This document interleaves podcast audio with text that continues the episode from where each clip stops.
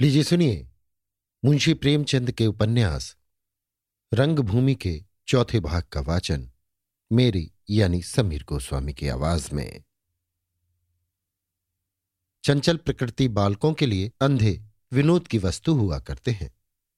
सूरदास को उनकी निर्दयी बाल क्रीड़ाओं से इतना कष्ट होता था कि वो मुँह अंधेरे घर से निकल पड़ता और चिराग जलने के बाद लौटता। जिस दिन उसे जाने में देर होती, उस दिन विपत्ति में पड़ जाता था। सड़क पर राहगीरों के सामने उसे कोई शंका न होती थी। किंतु बस्ती की गलियों में पग पग पर किसी दुर्घटना की शंका बनी रहती थी। कोई उसकी लाठी छीन कर भागता, कोई कहता, सूरदास, सामने गड्ढा है, बाई तरफ़ हो जाओ। सूरदास बाएँ घूमता तो गड्ढे में गिर पड़ता। मगर बजरंगी का लड़का घीसू इतना दुष्ट था कि सूरदास को छेड़ने के लिए घड़ी भर रात रहते ही उठ पड़ता। उसकी लाठी छीनकर भागने में उसे बड़ा आनंद मिलता था। एक दिन सूर्योदय के पहले सूरदास घर से चले तो घीसू एक तंग गली में छिपा हुआ खड़ा था। सूरदास को वहाँ पहुँचते ही कुछ शंका हुई। वो खड़ा होकर आहट लेने लगा। घीसू अब हँसी न रोक सका। झपट कर सूर्य का डंडा पकड़ लिया। सूरदास डंडे को मज़बूत पकड़े हुए था। घीसू ने पूरी शक्ति से खींचा। हाथ फिसल गया, अपने ही ज़ोर में गिर पड़ा। सिर में चोट लगी, खून निकल आया। उसने खून देखा तो चीखता चिल्लाता घर पहुँचा। बजरंगी ने पूछा, क्यों रोता है रे? क्या हुआ? घीसू ने उसे कुछ जवाब न दिया। लड़के खूब जानते हैं कि किस न्यायशाला में उनकी जीत होगी। आकर माँ से बोला, सूरदास ने मुझे ढकेल दिया। माँ ने सिर की चोट देखी तो आँखों में खून उतर आया। लड़के का हाथ पकड़े हुए आकर बजरंगी के सामने खड़ी हो गई और बोली, अब इस अंधे की शामत आई है। लड़के को ऐसा ढकेला कि लहू लोहान हो गया। उसकी इतनी हिम्मत, रुपए का घमंड उतार दूँगी? बजरंगी ने शांत भाव से कहा, इसी ने कुछ छेड़ा होगा। वो बेचारा तो इससे आप अपनी जान छिपाता फिरता है। जमनी, इसी ने छेड़ा था। तो भी क्या इतनी बेदर्दी से ढकेलना चाहिए कि सिर फूट जाए? अंधों को सभी लड़के छेड़ते हैं, पर वे सबसे लठियाव नहीं करते फिरते। इतने में सूरदास भी आकर खड़ा हो गया। मुख पर गिलानी छाई हुई थी। जमनी लपक कर उसके सामने आई और बिजली की तरह कड़क कर बोली, क्यों सूर्य? साँझ होते ही रोज लुटिया लेकर दूध के लिए सिर पर सवार हो जाते हो। और अभी घिसुआ ने जरा लाठी पकड़ ली तो उसे इतनी ज़ोर से धक्का दिया कि सिर फूट गया। जिस पत्तल में खाते हो, उसी में छेद करते हो। क्यों? रुपए का इतना घमंड हो गया है क्या? सूरदास, भगवान जानते हैं जो मैंने घीसू को पहचाना हो। समझा कोई लौंडा होगा। लाठी को मज़बूत पकड़े रहा। घीसू का हाथ फिसल गया, गिर पड़ा। मुझे मालूम होता कि घीसू है तो लाठी उसे दे देता। इतने दिन हो गए, लेकिन कोई कह दे कि मैंने किसी लड़के को झूठ मूठ मारा है। तुम्हारा ही दिया खाता हूँ। तुम्हारे ही लड़के को मारूँगा। जमनी। नहीं, अब तुम्हें घमंड हुआ है। भीख मांगते हो, फिर भी लाज नहीं आती। सबकी बराबरी करने को मरते हो। आज मैं लहू का घूंट पीकर रह गई। नहीं तो जिन हाथों से तुमने उसे ढकेला है, उसमें लू का लगा देती। बजरंगी जमनी को मना रहा था, और लोग भी समझा रहे थे, लेकिन वो किसी की न सुनती थी। सूरदास अपराधियों की भांति सिर झुकाइए वागमाण सह रहा था। मुँह से एक शब्द भी ना निकालता था।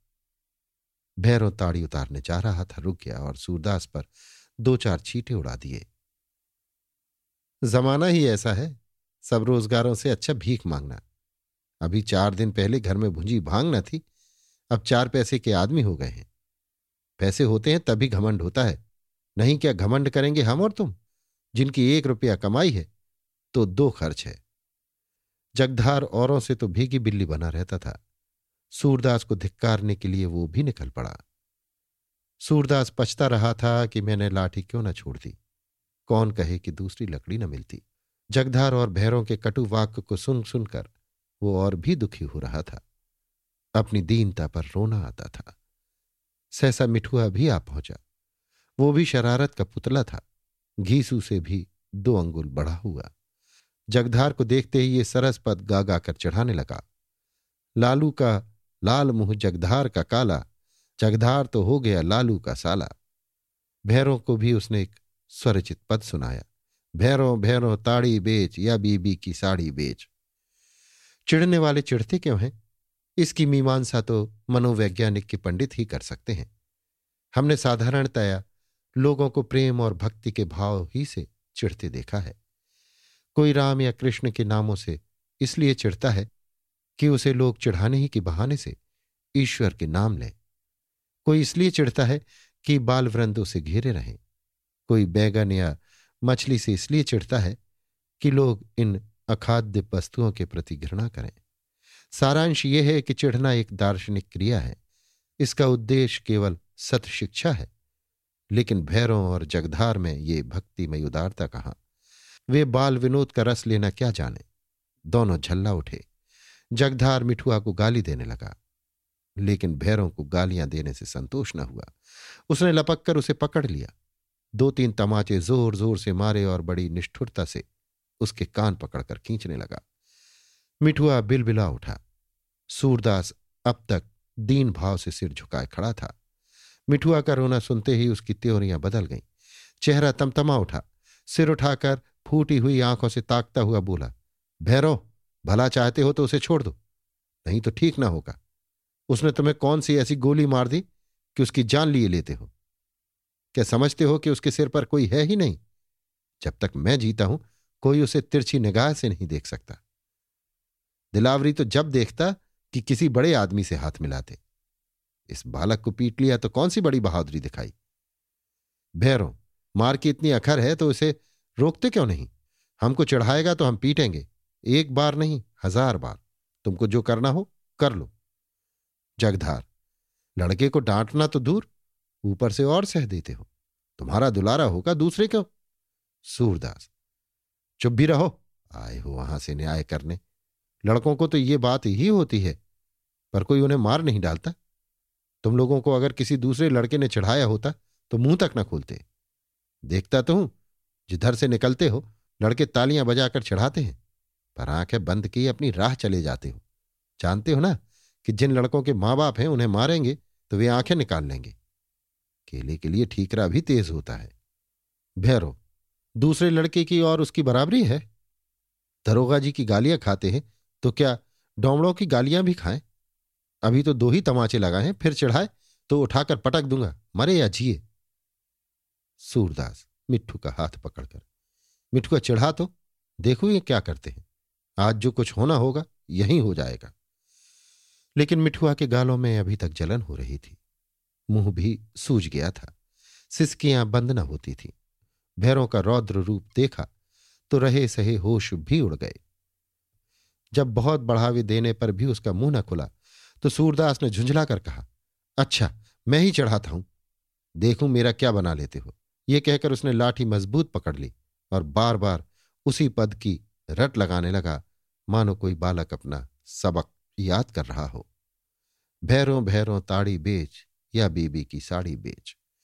एक ही सांस में उसने कई बार यही रट लगाई।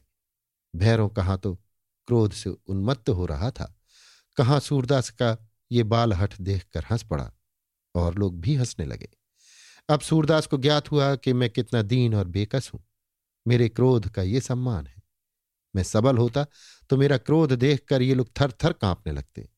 नहीं तो खड़े खड़े हंस रहे हैं। समझते हैं कि हमारा कर ही क्या सकता है। भगवान ने इतना अपंग न बना दिया होता तो क्यों ये दुर्गत होती? ये सोचकर हठात उसे रोना आ गया। बहुत जब्त करने पर भी आँसू न रुक सके। बजरंगी ने भैरव और जगधार दोनों को धिक्कारा। क्या अंधे से हेकड़ी जताते हो? शर्म नहीं आती? एक तो लड़की का तमाचों से मुँह लाल कर दिया, उस पर और गरजते हो। वो भी तो लड़का ही है, गरीब का है तो क्या हुआ? जितना लाड़ प्यार उसका होता है, उतना भले घरों के लड़कों का भी नहीं होता है। जैसे और सब लड़के चढ़ाते हैं, वो भी चढ़ाता है। इसमें इतना बिगड़ने की क्या बात है? जमनी की ओर देखकर, ये सब तेरे कारण हुआ। अपने लौंडे को डांटती नहीं, बेचारे अंधे पर गुस्सा उतारने चली है। जमनी सूरदास का रोना देखकर सहम गई थी। जानती थी, दीन की हाय कितनी मोटी होती है। लज्जित होकर बोली, मैं क्या जानती थी कि जरा सी बात का इतना बखेड़ा हो जाएगा? आ बेटा मिट्टू चल, बछवा पकड़ ले तो दूध दू। दुलारे लड़के तिनके की मार भी नहीं सह सकते। मिट्टू दूध की पुचकार से भी शांत न हुआ तो जमनी ने आकर उसके आँसू पहुँचे और गोद में उठाकर घर ले गई। उसे क्रोध जल्द आता था। पर जल्द ही पिघल भी जाती थी। मिट्ठू तो उधर गया, भैरों और जगधार भी अपनी अपनी राह चले, पर सूरदास सड़क की ओर न गया। अपनी झोपड़ी में जाकर अपनी बेकसी पर रोने लगा। अपने अंधेपन पर आज उसे जितना दुख हो रहा था, उतना और कभी न हुआ था। सोचा, मेरी ये दुर्गत इसलिए न है कि अंधा हूँ, भीख माँगता हूँ। मसक्कत की कमाई खाता होता तो मैं भी गर्दन उठाकर न चलता। मेरा भी आदर मान होता। क्यों च्योंटी की भांति पैरों के नीचे मसला जाता। आज भगवान ने अपंग न बना दिया होता तो क्या दोनों आदमी लड़के को मारकर हँसते हुए चले जाते? एक एक की गर्दन में रोड़ देता। बजरंगी से क्यों नहीं कोई बोलता? घिसुआ ने भैरों की ताड़ी का मटका फोड़ दिया था। कई रुपए का नुकसान हुआ, लेकिन भैरों ने चूं तक न की। जगधार को उसके मारे घर से निकलना मुश्किल है। अभी दस ही पाँच दिनों की बात है। उसका खोचा उलट दिया था। जगधार ने चूं तक न की। जानते हैं ना कि जरा भी गर्म हुए कि बजरंगी ने गर्दन पकड़ी। ना जाने उस जन्म में ऐसे कौन से अपराध किए थे जिसकी ये सजा मिल रही है। लेकिन भीख ना मांगू तो खाऊं क्या? और फिर ज़िंदगी पेट ही पालने के लिए थोड़े ही है। कुछ आगे के लिए भी तो करना है। नहीं, इस जन्म में तो अंधा हूँ ही। उस जन्म में इससे भी बड़ी दुर्दशा होगी। पितरों का ऋण सिर सवार है। गया जी में उनका श्राद्ध न किया तो वे भी क्या समझेंगे कि मेरे वंश में कोई है? मेरे साथ तो कुल का अंत ही है। मैं ये ऋण न चुकाऊँगा तो और कौन लड़का बैठा हुआ है जो चुका देगा? कौन उद्यम करूँ? किसी बड़े आदमी के घर पंखा खींच सकता हूँ, लेकिन ये काम भी तो साल भर में चार ही महीने रहता है। बाकी महीने क्या करूँगा? सुनता हूँ, अंधे कुर्सी, मोढ़े, दरी, टाट बुन सकते हैं। पर यह काम किससे सीखूं? कुछ भी हो, अब भीख न मांगूँगा। चारों ओर से निराश होकर सूरदास के मन में विचार आया कि इस ज़मीन को क्यों न बेच दूँ? इसके सिवा अब मुझे और कोई सहारा नहीं है। कहाँ तक बाप दादों के नाम को रोऊं? साहब उसे लेने को मुँह फैलाए हुए हैं। दाम भी अच्छा दे रहे हैं। उन्हीं को दे दूँ। चार पाँच हज़ार बहुत होते हैं। अपने घर सेठ की तरह बैठा हुआ, चैन की बंसी बजाऊँगा। चार आदमी घेरे रहेंगे। मोहल्ले में अपना मान होने लगेगा। ये ही लोग जो आज मुझ पर रौब जमा रहे हैं, मेरा मुँह जोहेंगे, मेरी खुशामद करेंगे। यही ना होगा, मोहल्ले की गऊएँ मारी मारी फिरेंगी। फिरें, इसको मैं क्या करूँ? जब तक निभ सका, निभाया। अब नहीं निभता तो क्या करूँ? जिनकी गायें चरती हैं कौन मेरी बात पूछते हैं? आज कोई मेरी पीठ पर खड़ा हो जाता तो भैरव मुझे रुलाकर यो मूछों पर ताव देता हुआ न चला जाता। जब इतना भी नहीं है तो मुझे क्या पड़ी है कि दूसरों के लिए मरूं? जी से जहान है। जब आबरू ही न रही तो जीने पर धिक्कार है। मन में ये विचार करके सूरदास अपनी झोपड़ी से निकला और लाठी टेकता हुआ गोदाम की तरफ़ चला। गोदाम के सामने पहुँचा तो दयागिरी से भेंट हो गई। उन्होंने पूछा, इधर कहाँ चले सूरदास? तुम्हारी जगह तो पीछे छूट गई। सूरदास, जरा इन्हीं मियाँ साहब से कुछ बातचीत करनी है। दयागिरी, क्या इसी ज़मीन के बारे में? सूरदास हाँ मेरा विचार है कि यह ज़मीन बेचकर कहीं तीर्थ यात्रा करने चला जाऊँ। इस मोहल्ले में अब निबाह नहीं है। दयागिरी, सुना आज भैरव तुम्हें मारने की धमकी दे रहा था? सूरदास मैं तरह न दे जाता तो उसने मार ही दिया था। सारा मोहल्ला बैठा हंसता रहा। किसी की जबान न खुली कि अंधे अपाहिज आदमी पर ये कुन्याव क्यों करते हो? तो जब मेरा कोई हितु नहीं है तो मैं क्यों दूसरों के लिए मरूं? दयागिरी, नहीं सूरे, मैं तुम्हें ज़मीन बेचने की सलाह न दूँगा। धर्म का फल इस जीवन में नहीं मिलता। हमें आँखें बंद करके नारायण पर भरोसा रखते हुए धर्म मार्ग पर चलते रहना चाहिए। सच पूछो तो आज भगवान ने तुम्हारे धर्म की परीक्षा ली है। संकट ही में धीरज और धर्म की परीक्षा होती है। देखो, गुसाई जी ने कहा है, आपत्ति काल पर रखिए चारी, धीरज धर्म मित्र अरुणारी ज़मीन पड़ी है, पड़ी रहने दो गौएँ चढ़ती हैं। ये कितना बड़ा पुण्य है। कौन जानता है, कभी कोई दानी धर्मात्मा आदमी मिल जाए और धर्मशाला कुआँ मंदिर बनवा दे तो मरने पर भी तुम्हारा नाम अमर हो जाएगा। रही तीर्थ यात्रा। उसके लिए रुपए की ज़रूरत नहीं। साधु संत जन्म भर यही किया करते हैं, पर घर से रुपयों की थैली बाँध कर नहीं चलते। मैं भी शिवरात्रि के बाद बद्री नारायण जाने वाला हूँ। हमारा तुम्हारा साथ हो जाएगा। रास्ते में तुम्हारी एक कौड़ी ना खर्च होगी। इसका मेरा जिम्मा है। सूरदास, नहीं बाबा, अब ये कुन्याव नहीं सहा जाता। भाग्य में धर्म करना नहीं लिखा हुआ है तो कैसे धर्म करूँ? जरा इन लोगों को भी तो मालूम हो जाए कि सूर्य भी कुछ है। दयागिरी सूर्य आँख बंद होने पर भी कुछ नहीं सोचता। ये अहंकार है इसे मिटाओ, नहीं तो ये जन्म भी नष्ट हो जाएगा। यही अहंकार सब पापों का मूल है। मैं अरु मोर तोर तय माया, जे ही बस कीन है जीव निकाया। न यहाँ तुम हो, न तुम्हारी भूमि, न तुम्हारा कोई मित्र है, न शत्रु। जहाँ देखो भगवान ही भगवान है। ज्ञान मान जह एको नाही, देखत ब्रह्म रूप सब माही। इन झगड़ों में मत पड़ो। सूरदास बाबा जी जब तक भगवान की दया न होगी, भक्ति और वैराग किसी पर मन न जमेगा।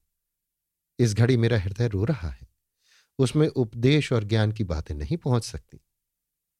गीली लकड़ी खरात पर नहीं चढ़ती। दयागिरी, पछताओगे और क्या? ये कहकर दयागिरी अपनी राह चले गए। वो नित्य गंगा स्नान को जाया करते थे। उनके जाने के बाद सूरदास ने अपने मन में कहा, ये भी मुझी को ज्ञान का उपदेश करते हैं। दीनों पर उपदेश का भी दांव चलता है। मोटों को कोई उपदेश नहीं करता।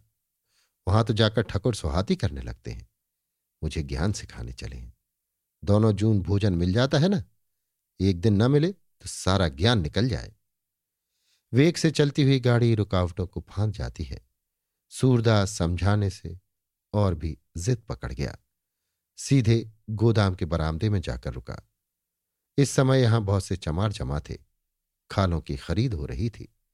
चौधरी ने कहा, आओ सूरदास, कैसे चले? सूरदास इतने आदमियों के सामने अपनी इच्छा न प्रकट कर सका। संकोच ने उसकी जबान बंद कर दी। बोला, कुछ नहीं, ऐसे ही चला आया। ताहिर साहब इनसे पीछे वाली ज़मीन मांगते हैं। मुँह मांगे दाम देने को तैयार है, पर ये किसी तरह राज़ी नहीं होते। उन्होंने खुद समझाया, मैंने कितनी मिन्नत की, लेकिन इनके दिल में कोई बात जमती ही नहीं। लज्जा अत्यंत निर्लज होती है। अंतिम काल में भी जब हम समझते हैं कि उसकी उल्टी साँसें चल रही हैं, वो सहसा चेतन हो जाती है और पहले से भी अधिक कर्तव्यशील हो जाती है। हम दुरावस्था में पड़कर किसी मित्र से सहायता की याचना करने को घर से निकलते हैं। लेकिन मित्र से आँखें चार होते ही लज्जा हमारे सामने आकर खड़ी हो जाती है और हम इधर उधर की बातें करके लौट आते हैं। यहाँ तक कि हम एक शब्द भी ऐसा मुँह से नहीं निकलने देते, जिसका भाव हमारी अंतर्वेदना का द्योतक हो। ताहिर अली की बातें सुनते ही सूरदास की लज्जा ठट्ठा मारती हुई बाहर निकल आई। बोला मियाँ साहब, वो ज़मीन तो बाप दादों की निशानी है। भला मैं उसे बय या पट्टा कैसे कर सकता हूँ? मैंने उसे धर्मकाज के लिए संकल्प कर दिया है। ताहिर, धर्मकाज बिना रुपए के कैसे होगा? जब रुपए मिलेंगे तभी तो तीर्थ करोगे। साधु संतों की सेवा करोगे, मंदिर कुआँ बनवाओगे। चौधरी सूर्य इस वक्त अच्छे दाम मिलेंगे। हमारी सलाह तो यही है कि दे दो। तुम्हारा कोई उपकार तो उससे होता नहीं। सूरदास, मोहल्ले भर की गऊएँ चरती हैं। क्या इससे पुण्य नहीं होता? गौ की सेवा से बढ़कर और कौन पुण्य का काम है? ताहिर, अपना पेट पालने के लिए तो भीख मांगते फिरते हो, चले हो दूसरों के साथ पुण्य करने। जिनकी गायें चरती हैं, वे तो तुम्हारी बात भी नहीं पूछते। एहसान मानना तो दूर रहा। इस धर्म के पीछे तुम्हारी ये दशा हो रही है, नहीं तो ठोकरे न खाते फिरते। ताहिर अली खुद बड़े दीनदार आदमी थे, पर अन्य धर्मों की अवहेलना करने में उन्हें संकोच न होता था। वास्तव में वो इस्लाम के सिवा और किसी धर्म को धर्म ही नहीं समझते थे। सूरदास ने उत्तेजित होकर कहा, मियाँ साहब, धर्म एहसान के लिए नहीं किया जाता। नेकी करके दरिया में डाल देना चाहिए। ताहिर, पछताओगे और क्या? साहब से जो कुछ कहोगे, वही करेंगे। तुम्हारे लिए घर बनवा देंगे, माहवार गुजारा देंगे मिठुआ को किसी मदरसे में पढ़ने को भेज देंगे, उसे नौकर रखा देंगे, तुम्हारी आँखों की दवा करा देंगे। मुमकिन है, सूझने लगे। आदमी बन जाओगे, नहीं तो धक्के खाते रहोगे। सूरदास पर और किसी प्रलोभन का असर तो न हुआ। हाँ, दृष्टि लाभ की संभावना ने जरा नरम कर दिया। बोला, क्या जन्म के अंधों की दवा भी हो सकती है? ताहिर, तुम जन्म के अंधे हो क्या? तब तो मजबूरी है। लेकिन वो तुम्हारे आराम के इतने सामान जमा कर देंगे कि तुम्हें आँखों की ज़रूरत ही ना रहेगी। सूरदास, साहब बड़ी नामूसी होगी। लोग चारों ओर से धिक्कारने लगेंगे। चौधरी, तुम्हारी जायदाद है, बय करो, चाहे पट्टा लिखो। किसी दूसरे को दखल देने की क्या मजाल है? सूरदास बाप दादों का नाम तो नहीं डुबाया जाता। मूर्खों के पास युक्तियाँ नहीं होती। युक्तियों का उत्तर वे हट से देते हैं। युक्ति कायल हो सकती है, नरम हो सकती है, भ्रांत हो सकती है। हट को कौन कायल करेगा? सूरदास की जिद से ताहिर अली को क्रोध आ गया।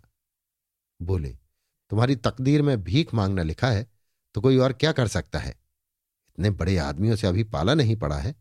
अभी खुशामद कर रहे हैं, मुआवजा देने पर तैयार हैं, लेकिन तुम्हारा मिजाज नहीं मिलता। और वही जब कानूनी दांव पेच खेलकर, ज़मीन पर कब्जा कर लेंगे दो चार सौ रुपये बराए नाम मुआवजा दे देंगे तो सीधे हो जाओगे। मोहल्ले वालों पर भूले बैठे हो। पर देख लेना, जो कोई पास भी फटके। साहब, ये ज़मीन लेंगे ज़रूर, चाहे खुशी से दो, चाहे रोकर। सूरदास ने गर्व से उत्तर दिया खां साहब, अगर ज़मीन जाएगी तो इसके साथ मेरी जान भी जाएगी। ये कहकर उसने लकड़ी संभाली और अपने अड्डे पर आ बैठा। उधर दयागिर ने जाकर नायक राम से ये समाचार कहा बजरंगी भी बैठा था। ये खबर सुनते ही दोनों के होश उड़ गए। सूरदास के बल पर वो दोनों उछलते रहे। उस दिन ताहिर अली से कैसी बातें की और आज सूरदास ही ने धोखा दिया। बजरंगी ने चिंतित होकर कहा, अब क्या करना होगा पंडित जी? बताओ। नायक राम करना क्या है? जैसा किया है वैसा भोगना होगा। जाकर अपनी घरवाली से पूछो। उसी ने आज आग लगाई थी। जानते तो हो कि सूर्य मिठुआ पर जान देता है। फिर क्यों भैरों की मरम्मत नहीं की? मैं होता तो कभी भैरों को दो चार खरी खोटी सुनाए बिना न जाने देता। और नहीं तो दिखावे के लिए सही। उस बेचारी को भी मालूम हो जाता कि मेरी पीठ पर है कोई। आज उसे बड़ा रंज हुआ है, नहीं तो ज़मीन बेचने का कभी उसे ध्यान ही ना आया था। बजरंगी, अरे तो अब कोई उपाय निकालोगे या बैठकर पिछली बातों के नाम को रोए? नायक राम, उपाय यही है कि आज सूर्य आए तो चलकर उसके पैरों पर गिरो। उसे दिलासा दो, जैसे राज़ी हो वैसे राज़ी करो। दादा भैया करो, मान जाए तो अच्छा नहीं तो साहब से लड़ने के लिए तैयार हो जाओ। उनका कब्जा ना होने दो। जो कोई ज़मीन के पास आए मारकर भगा दो। मैंने तो यही सोच रखा है। आज सूर्य को अपने हाथ से बना के दूधिया पिलाऊँगा और मिठुआ को भरपेट मिठाइयाँ खिलाऊँगा। जब ना मानेगा तो देखी जाएगी। बजरंगी जरा मियाँ साहब के पास क्यों नहीं चले चलते? सूरदास ने उससे न जाने क्या क्या बातें की हों। कहीं लिखा पढ़ी कराने को कहा आया हो तो फिर चाहे कितनी ही आरज़ू विनती करोगे, कभी अपनी बात न पलटेगा। नायक राम, मैं उस मुंशी के द्वार पर न जाऊँगा। उसका मिजाज और भी आसमान पर चढ़ जाएगा। बजरंगी, नहीं पंडा जी मेरी खातिर से जरा चले चलो। नायक राम आखिर राज़ी हुए। दोनों आदमी ताहिर अली के पास पहुँचे। वहाँ इस वक्त सन्नाटा था। खरीद का काम हो चुका था। चमार चले गए थे। ताहिर अली अकेले बैठे हुए हिसाब किताब लिख रहे थे। मीजान में कुछ फ़र्क पड़ता था। बार बार जोड़ते थे, पर भूल पर निगाह न पहुँचती थी। सहसा नायक राम ने कहा, कहिए मुंशी जी, आज सूरी से क्या बातचीत हुई? ताहिर, आहा, आइए पंडा जी मुआफ कीजिएगा, मैं जरा मीजान लगाने में मसरूफ था। इस मोढ़े पर बैठिए। सूर्य से कोई बात तय न होगी। उसकी तो शाम तय आई हैं। आज तो धमकी देकर गया है कि ज़मीन के साथ मेरी जान भी जाएगी। गरीब आदमी है, मुझे उस पर तरस आता है। आखिर यही होगा कि साहब किसी कानून की रूह से ज़मीन पर काबिज हो जाएँगे। कुछ मुआवजा मिला तो मिला, नहीं तो उसकी भी उम्मीद नहीं। नायक राम, जब सूर्य राज़ी नहीं है तो साहब क्या खा के ये ज़मीन लेंगे? देख बजरंगी, हुई ना वही बात? सूर्य ऐसा कच्चा आदमी नहीं है। ताहिर, साहब को अभी आप जानते नहीं हैं। नायक राम, मैं साहब और साहब के बाप दोनों को अच्छी तरह जानता हूँ। हाकिमों की खुशामद की बदौलत आज बड़े आदमी बने फिरते हैं। ताहिर, खुशामद ही का तो आजकल जमाना है। वो अब इस ज़मीन को लिए बगैर न मानेंगे। नायक राम तो इधर भी यही तय है कि ज़मीन पर किसी का कब्जा न होने देंगे। चाहे जान जाए, इसके लिए मर मिटेंगे। हमारे हज़ारों यात्री आते हैं, इसी खेत में सबको टिका देता हूँ। ज़मीन निकल गई तो क्या यात्रियों को अपने सिर पर ठहराऊँगा? आप साहब से कह दीजिएगा, यहाँ उनकी दाल न गलेगी, यहाँ भी कुछ दम रखते हैं। बारहों मास खुले खजाने जुआ खेलते हैं। एक दिन में हज़ारों के वारे न्यारे हो जाते हैं। थानेदार से लेकर सुपरिंटेंडेंट तक सब जानते हैं। पर मजाल है कि कोई दौड़ लेकर आए, खून तक छिपा डाले हैं। ताहिर तो आप ये सब बातें मुझसे क्यों कहते हैं? क्या मैं जानता नहीं हूँ। आपने सैयद रजा अली थानेदार का नाम तो सुना ही होगा। मैं उन्हीं का लड़का हूँ। यहाँ कौन पंडा है जिसे मैं नहीं जानता? नायक राम, लीजिए। घर ही बैत तो मरिए क्यों? फिर तो आप अपने घर ही के आदमी हैं।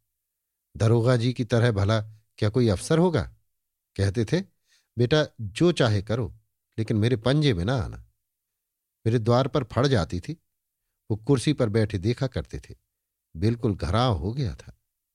कोई बात बनी बिगड़ी, जाके सारी कथा सुना देता था।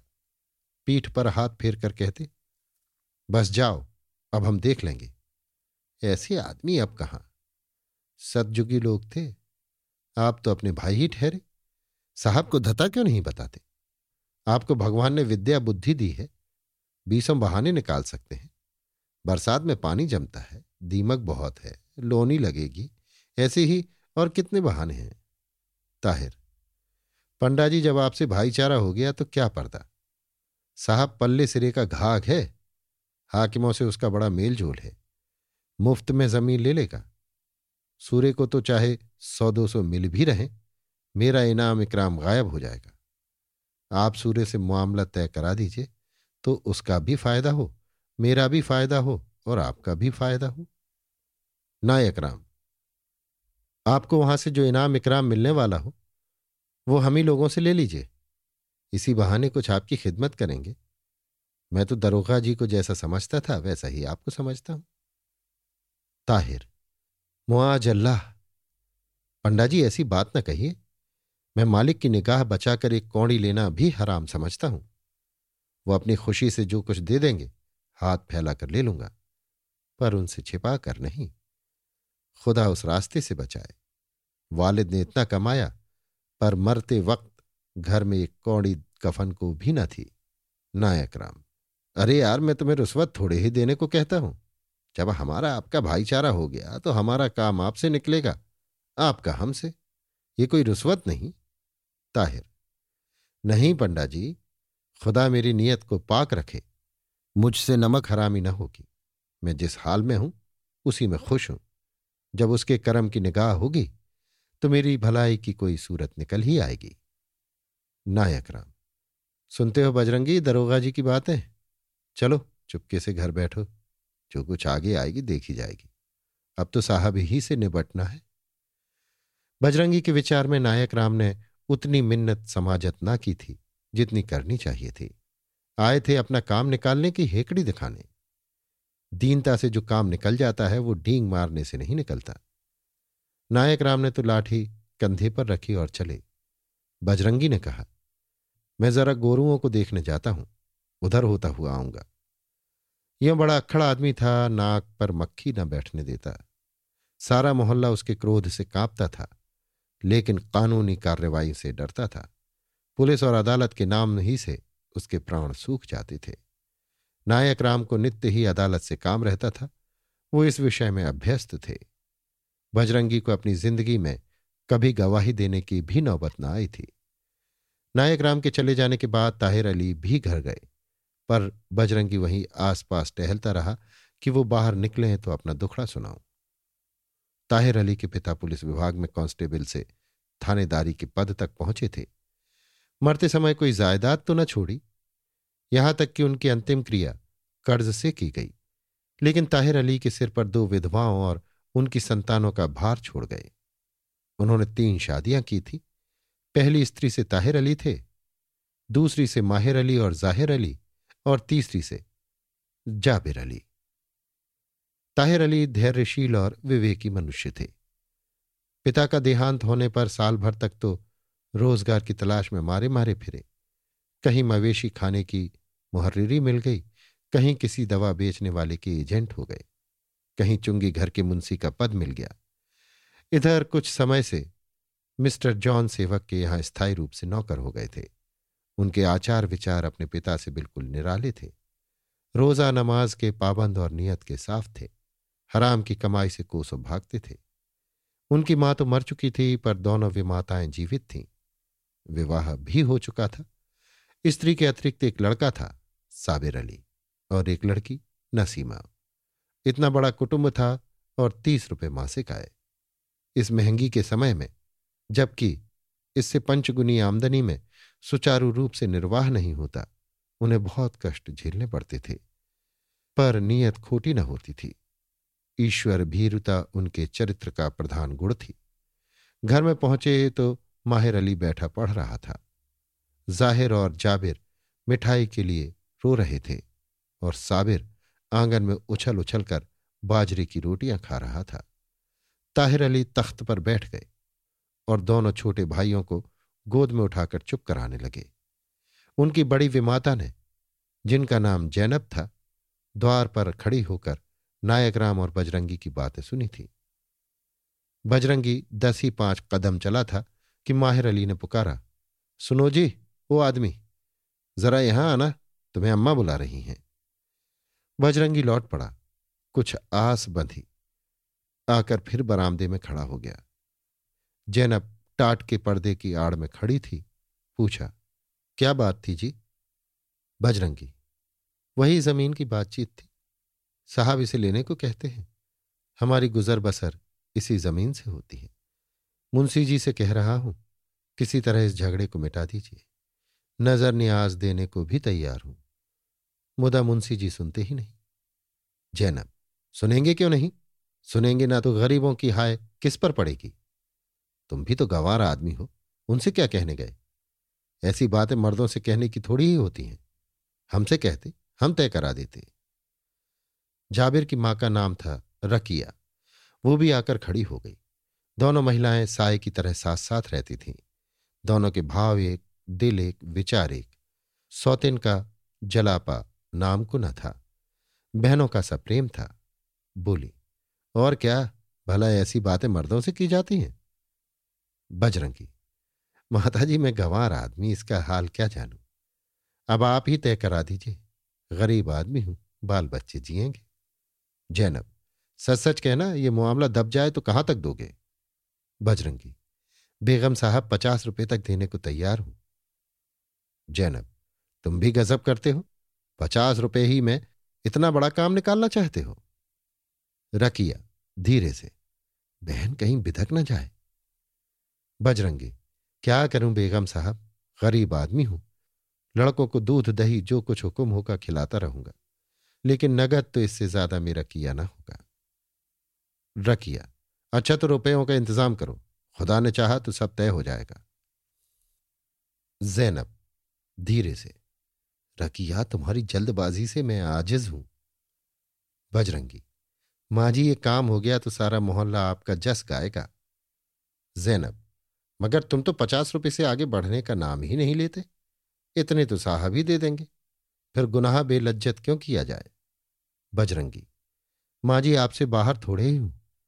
दस पाँच रुपए और जुटा दूँगा। जैनब तो कब तक रुपए आ जाएँगे? बजरंगी, बस दो दिन की मोहलत मिल जाए, तब तक मुंशी जी से कह दीजिए, साहब से कहें सुने। जैनब, वाह मैं तो तुम तो बड़े होशियार निकले। सैंत ही में काम निकालना चाहते हो। पहले रुपए लाओ, फिर तुम्हारा काम ना हो तो हमारा जिम्मा। बजरंगी दूसरे दिन आने का वादा करके खुश खुश चला गया। तो जैनब ने रकिया से कहा, तुम बेसब्र हो जाती हो। अभी चमारों से दो पैसे फ़ी खाल लेने पर तैयार हो गई मैं दो आने लेती और वे खुशी से देते। यही यही पूरे सौ गिनकर जाता। बेसब्री से गरजमंद चौकन्ना हो जाता है। समझता है शायद हमें बेवकूफ़ बना रही हैं। जितनी ही देर लगाओ, जितनी बेरुखी से काम लो, उतना ही एतबार बढ़ता है। रकिया, क्या करूँ बहन? मैं डरती हूँ कि कहीं बहुत सख्ती से निशाना खता न कर जाए। जैनब, वही रुपए ज़रूर लाएगा। ताहिर को आज ही से भरना शुरू कर दो। बस अजाब का खौफ दिलाना चाहिए। उन्हें हत्थे चढ़ाने का यही ढंग है।